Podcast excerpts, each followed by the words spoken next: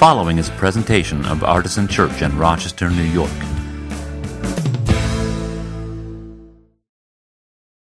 Anybody ever read um, Charles Dickens' A Christmas Carol? And we've all seen the Muppet one, which is great. Um, light the lamp, not the rat, precisely. Yes. Uh, Christmas Carol starts out with this really morbid kind of beginning. Uh, Jacob Marley was dead. Right? And what he says is, uh, This must be distinctly understood, or nothing wonderful can come of the story I am going to relate. so, in a very Dickensian kind of way, what I want to say to you is this this is a series about how God is like Jesus. This must be distinctly understood, or nothing wonderful can come of the story I'm going to relate.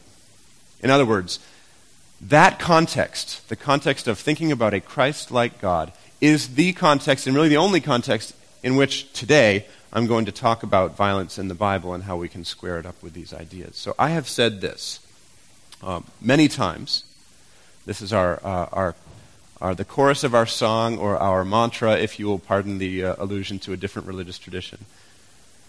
God is like Jesus. God has always been like Jesus. There's never been a time when God was not like Jesus. God's people haven't always understood this, but now we do. It's important to have that still in our heads. Because it is both uh, the source of and the explanation for the, uh, I think, the most astute criticism um, or question that has arisen in the course of thinking about God this way. The, the question comes, or the criticism comes, from the second and third sentences.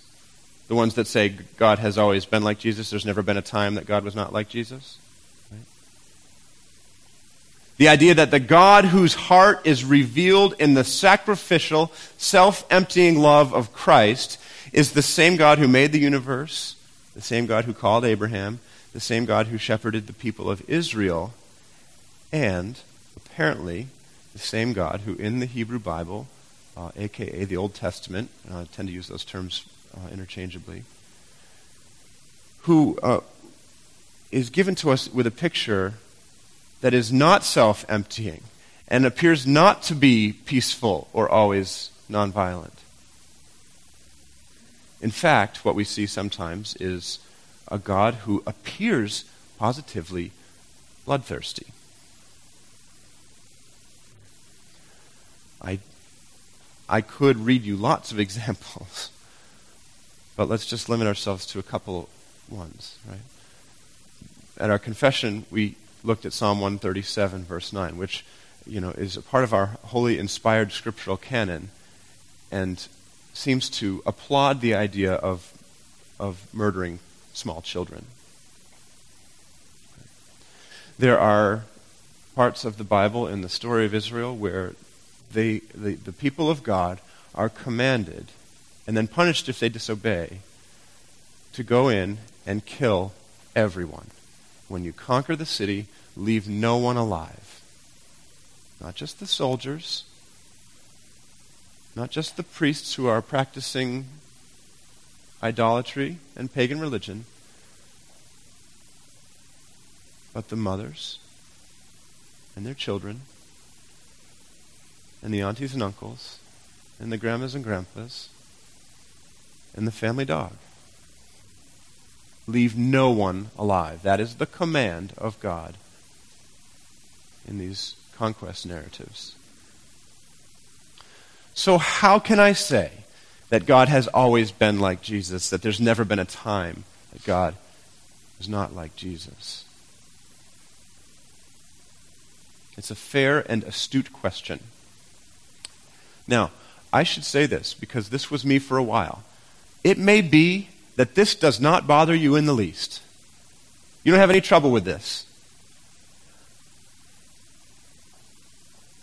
That's okay. I want to respect where you are but I'm going to ask you to respect where a lot of other people are. You should be aware of the fact that there are people who you love who are uh, absolutely undone by this, who cannot comprehend it in any way and who are losing or have already lost their faith in God as a result of looking too closely at the Bible that we love. And you should also be aware that there may come a day when that does describe you. There came a day for me when it yesterday didn't bother me, and today it did. And so um, you should take this time to, to begin to think about it in a, in a more peaceful place where the ground seems a little bit more solid, so that if and when that day comes, when it starts to trouble you more, you have already begun the process of, of figuring out how you're going to respond. So I'm going to tell you up front there is no easy answer to that question. There is nothing I will say this morning that's going to make you walk out of this room going, gee, I don't know why that ever bothered me. It's such a simple response. There's nothing like that. If anybody claims that it's that easy, they're selling you a bill of goods. And so I'm not going to tell you that I have a quick and easy answer uh, for this very difficult and challenging question. What I want to do instead is try to give you a framework for how to think about this. Not tell you what to think about it, but give you a framework for how to think about it. Okay? So if God is like Jesus and always has been, and if Jesus responds to sin not with wrath and not with violence, but with love and, as a matter of fact, with death, his own death. How do we explain the wrath and violence that we see in the Old Testament? The short but not simple answer is already found in the chorus of the song. It's already there in the mantra. It's the part that says God's people haven't always understood this. God's people haven't always understood that God is like Jesus. And this sermon will be an explanation of what I mean by that. Unfortunately, that's all that this sermon will be. Uh, there's all kinds of other questions that that will raise, and I'm just going to run out of time and not be able to answer those questions. There's all kinds of other parts to this problem that this maybe doesn't help you figure out, and I don't have time to do that either. So um, I will promise to you that I'm going to go deeper with this in a couple of ways. The first way is that uh, on May 29th, when we're having that special combined one service and we have the cookout afterwards, instead of a sermon, we'll do a Q&A. Right? We have this tradition at Artisan, we call it a BBQ&A. Um, and so uh, we'll do the Q&A instead of the sermon. And so be thinking about what questions this raises. What questions, all of that I've talked about for the last seven weeks, have been raised and I would uh, love to. You can send them to me ahead of time, or you can just surprise me in the moment, and I'll do my best. Um, and then, secondly, I'm 90% sure, um, and be, I, I'm only not 100% sure because I, I hate making the final decision about anything, so I like to keep my options open even when they're not. Um, I'm 90% sure that I'm going to do a full series in the end of June, the last three weeks of June, called How to Read the Bible Like a Christian. Right? Um, and I'll I'll uh, go into, uh, with a little bit more depth, how we can approach the biblical text, including these difficult ones. But for today, what I want to do is offer two ideas um, that will help us to build that framework that I was talking about. Um, think of it like two handles, right? Um, uh, my friend Mike, who's not here, has a, a, guitar amp that weighs like 79 pounds. It's a, a Vox AC30. And it used to be that they put one handle in the middle and you had to kind of like carry it like this. But now they put two handles uh, perpendicular to the middle handle, one on each end. Right? And you can lift something heavy if you have those two handles. So I'm going to give you two handles uh, that will help you lift this. Right? Here's the first handle. This is the first idea. We need to read the Bible that we have, not the Bible that we wish we had. Read the Bible we have, not the Bible we wish we had. And I might add this not the Bible that we are told that we have, not the Bible that some people still believe we have, the Bible that we have. there's a couple things I remind people about when I start to describe the Bible. Um, the first one is that the Bible is not a book, the Bible is a library that contains many books. You've heard me say this before, right? The Bible isn't a single monolithic book, it's a library that contains lots of books. And the second one is that the Bible contains a grand, dramatic story. And that story unfolds in various ways, sort of like a, a five act play. If you were here a couple summers ago when we read, as our summer read, The Blue Parakeet, uh, that author, Scot McKnight, goes into that. N.T. Wright is a brilliant Bible scholar who, who describes things, uh, describes the Bible like a, a, a five act play. Um, in which we get to improvise the, the final act, which is really such a beautiful um, metaphor. But both of these things, uh, both of these concepts are going to be very important for us if we want to read the Bible that we actually have.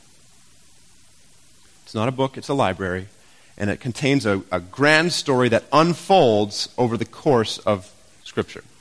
Right? And in fact, is still unfolding in, in history and in the present day and will be unfolding in the future. So that there are parts of Scripture that were written by different authors at different times that tell the same story in different ways.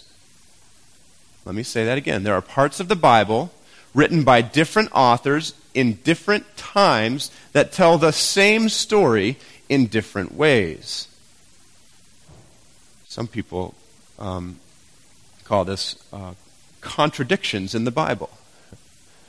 And uh, there's been a great deal of ink and uh, HTML spilled about the many contradictions in the Bible. And some people want to explain them all away and say, no, that's not a contradiction. It says two different things, but that's not a contradiction. And some people want to say, see, it is a contradiction, therefore the entire thing is a load of garbage and you should throw it away and I'm going to argue for space in the middle. Let me give you a couple examples. Uh, King David, at a certain point in, his, in the history of Israel, took a census. He wasn't supposed to do this. Now, I, it's not exactly clear why he wasn't supposed to do this. Maybe it was he was trying to measure his own power instead of God's or something like that. Suffice it to say, he was not supposed to do this. This story is told in two places in Scripture. It's told in 2 Samuel, and it's also told in 1 Chronicles. Different authors from different times telling the same story in different way with different conclusions. In the 2 Samuel account, it says this Again, the anger of the Lord burned against Israel, and he incited David against them, saying, Go and take a census of Israel and Judah. Why did David take the census in 2 Samuel? Who told him to do it? God. God then punishes David for taking the census. The Lord sent a plague on Israel from that morning until the end of the time designated, and 70,000 people from Dan to Beersheba died. Um, I don't know about you, but I think this, this presents a morally objectionable picture of God. There are ways that you can contort yourself to explain it, but I think it's problematic. My contention is that whoever wrote First Chronicles also thought it was problematic, because First Chronicles tells the story this way. Satan rose up against Israel and incited David to take a census of Israel. In the First Chronicles telling, who tells David to take the census? Satan.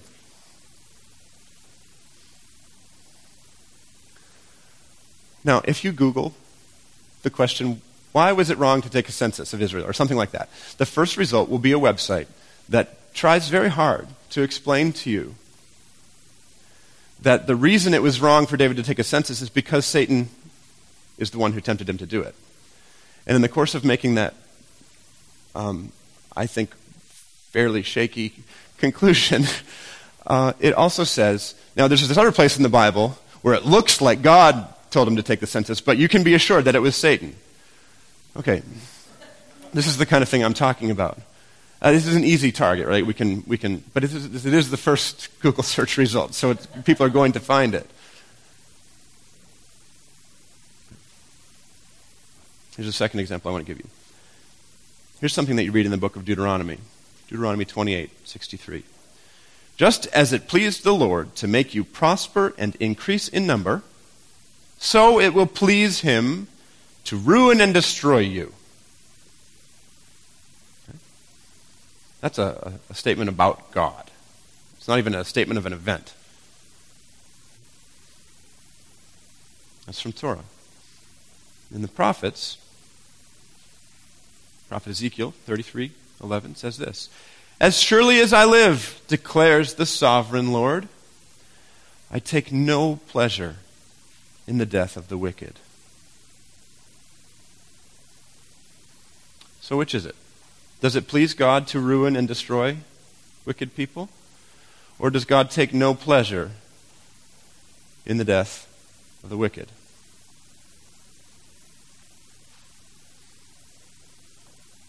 These are statements about God. They're not just events that you could sort of misinterpret or apply. They're statements about the nature of God, the character of God. Now, here's what I would say what has not happened between 2 Samuel and 1 Chronicles, and what has not happened between Deuteronomy and Ezekiel is that God's character has changed. God's character, in my contention, is unchanging. There's never been a time when God was not like Jesus. Rather, what is happening here is that the human authors of the Bible are disagreeing about the character of God. And they're disagreeing about the cause and the source of evil. And I would actually say they're not just disagreeing, but they're actually evolving in their understanding of who God is. God's people haven't always understood that he is like Jesus, but now we do. So when I say read the Bible that we have, not the one we wish we had, and not the one that people tell us is actually there, this is what I mean. This is the Bible that we have. The Bible, particularly the Old Testament, is multivocal. And it contains internal disputes about the nature of God and the life of faith.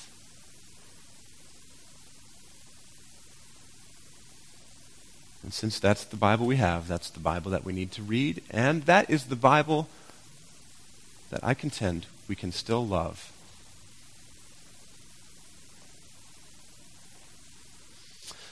So, to read it and love it well, we need to move from um, what author Derek Flood calls a place for, of, of unquestioning obedience to a place of faithful questioning. Part of the argument that author makes is that Jesus and Paul actually read the Bible not with unquestioning obedience, but with faithful questioning.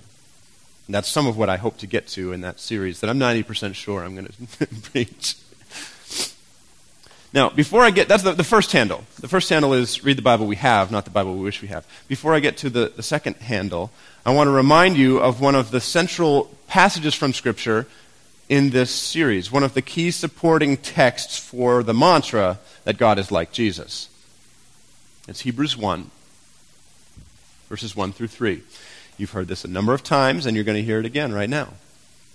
Long ago, God spoke to our ancestors in many and various ways by the prophets. But in these last days, he has spoken to us by a what? A son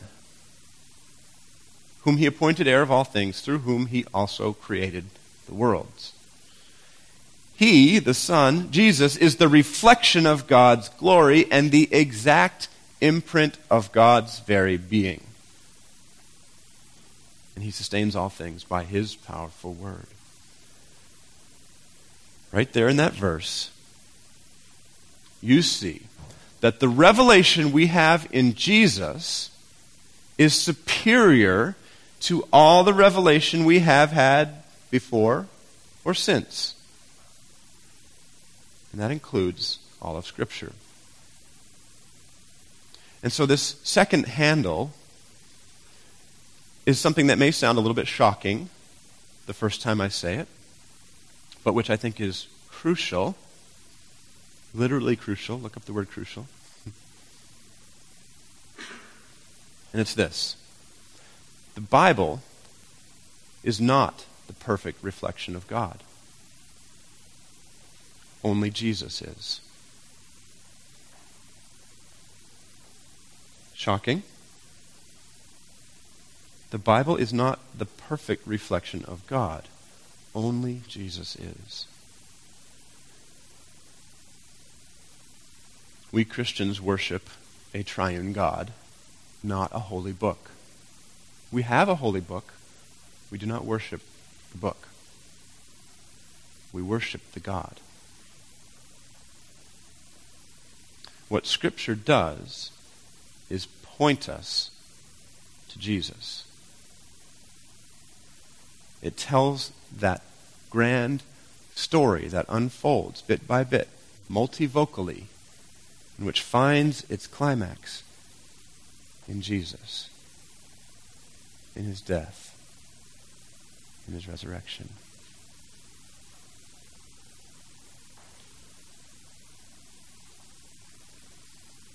This is an absolutely central point for us to understand if we want to even come close to making sense of the violence in the Bible. Formerly, God spoke through the prophets and all the writings of Scripture.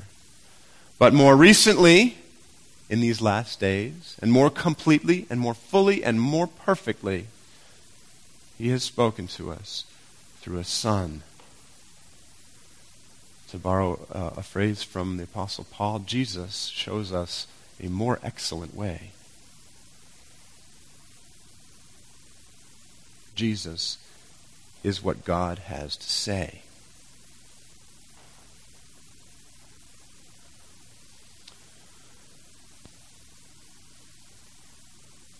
Now, I'm not the smartest person, but I'm smart enough to hear one objection to what I just said. And it would be to quote the very words of Jesus. And so let me go to that place now. In the Sermon on the Mount, Jesus, very early on in this, in this magnum opus, like I called it last week, says this Do not think that I have come to abolish the law or the prophets. You know this verse? I have come not to abolish them, but to fulfill them. Now, in that same sermon, not very many verses after that statement, Jesus says many times the following thing You have heard it said, X, often quoting the law. But I say to you, Y. Letter Y.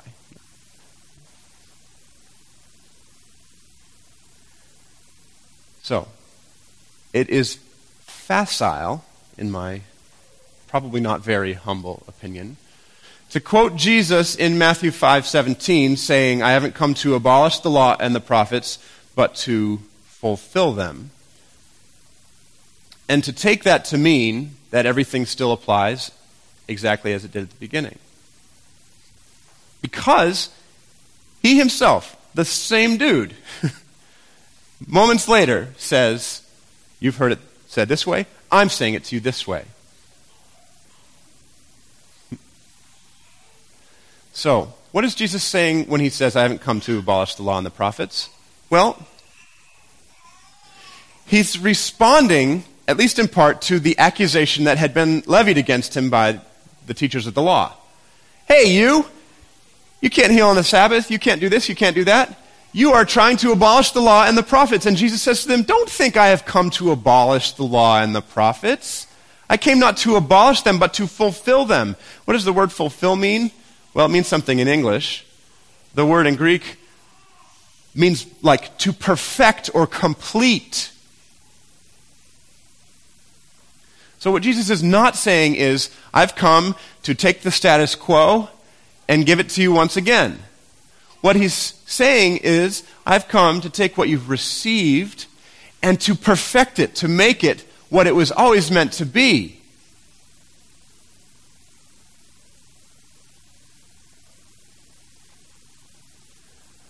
I'm going to flash on the screen here a couple of things for those of you who are like super duper Bible nerd homework people to go look up. Because I, I don't know if I'll get to them in this series that I'm 99% sure I'm going to do. Um, so, Aaron, if you could put that slide up there, there's a couple of things I want you to look at on your own. I want you to look at what Jesus does with Scripture when he quotes it, and what Paul does, the Apostle Paul, when he quotes Scripture. Right? So Jesus in Luke 4, 18 and 19, um, reads from the scroll of the prophet Isaiah, right? Isaiah 61. Look at what he reads in, uh, at, at, in that text, and then go look at Isaiah 61 and look where he stopped and what he did not include. Do the same thing with Apostle Paul in Romans 15. In Romans 15, Paul is quoting Psalm 18 and Deuteronomy 32. Look at what, now Paul's even more blatant with what he does.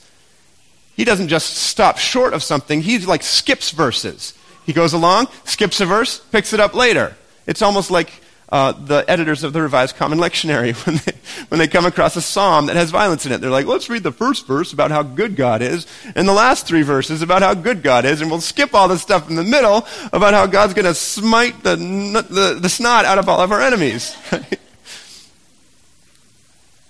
There's a joke in seminary circles that Paul would fail a class on uh, biblical exegesis. Right? But he's doing it for a reason. It's because the revelation that he had in Jesus Christ is superior to what he received from the Hebrew Bible. And what he's doing is intentional. Don't think that the people didn't know he skipped those verses. All right, I was just going to like be really quick with this, and now I'm going on this rant. It's so good, though. I promise you, it's so good. Go look it up. All right. See, I told you I'd run out of time. So here's two handles. Read the Bible we have, not the one we wish we had. And remember that the Bible is not the perfect reflection of God. Only Jesus is. Now, please understand something. I love the Bible. I love to study the Bible. I love the challenge that comes with trying to understand this beautiful, complicated, ancient, multivocal text. I think the Bible contains profound meaning. I think it contains God's words for us. I consider the Bible to be authoritative and true with a capital T. Most importantly, though, I think the Bible points us to Jesus. I wish I had a lot more time to go into all of that side of things because having heard what I just preached, especially if you walked in here and never heard me say anything about the Bible before, you're going to be like, "I guy doesn't think the Bible is all that great. Please understand, I love the Bible. But I love Jesus way more. And I hope that that's true for you too.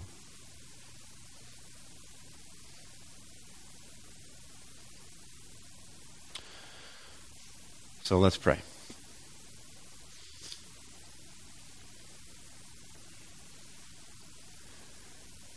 God, we are grateful that you allow us to be honest. We are thankful for what some people call contradictions in the Bible.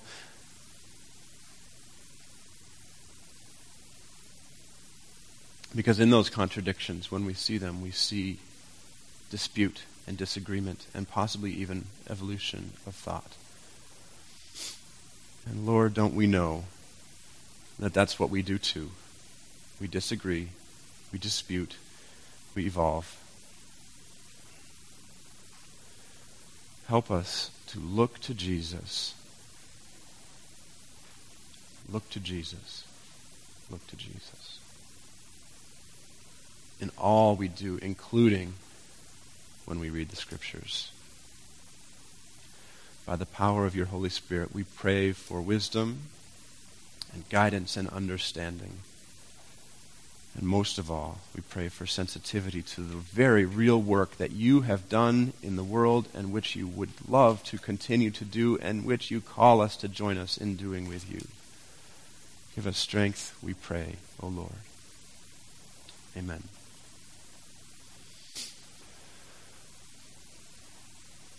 I want to invite you now to come and take communion together as a church, as a community of faith, as people who are trying to walk this difficult road together as one body.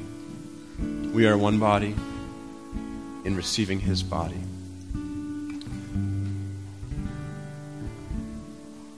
Our table is open to all who are seeking to follow Jesus in this place today.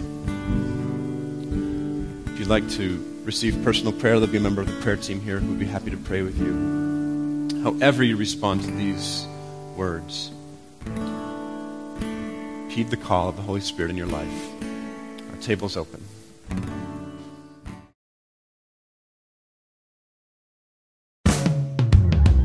For more information, visit us at artisanchurch.com.